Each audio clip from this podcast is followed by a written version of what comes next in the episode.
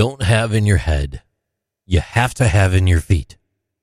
It's a figurative Southern American expression that emphasizes the significance of practical skills and resourcefulness when you lack knowledge or competence in a specific area. What you don't have in your head.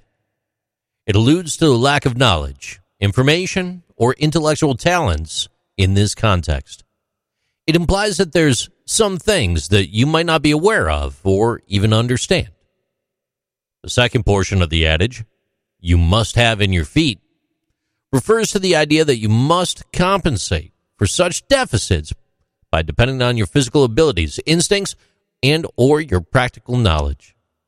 Essentially, the adage advises you to rely on your physical ability, practical skills, or on the ground experience to navigate and solve difficulties if you lack the essential information or intellectual prowess.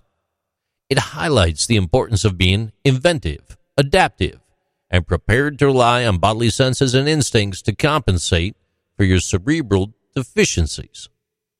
Overall, this proverb serves as a reminder that there are several approaches to and solutions to problems and that practical abilities and hands on experience can be just as, if not more, significant than theoretical knowledge alone. It promotes people to be well rounded and versatile in their approaches to problem solving and the way they look at the world. So, once again, let's hear it one last time.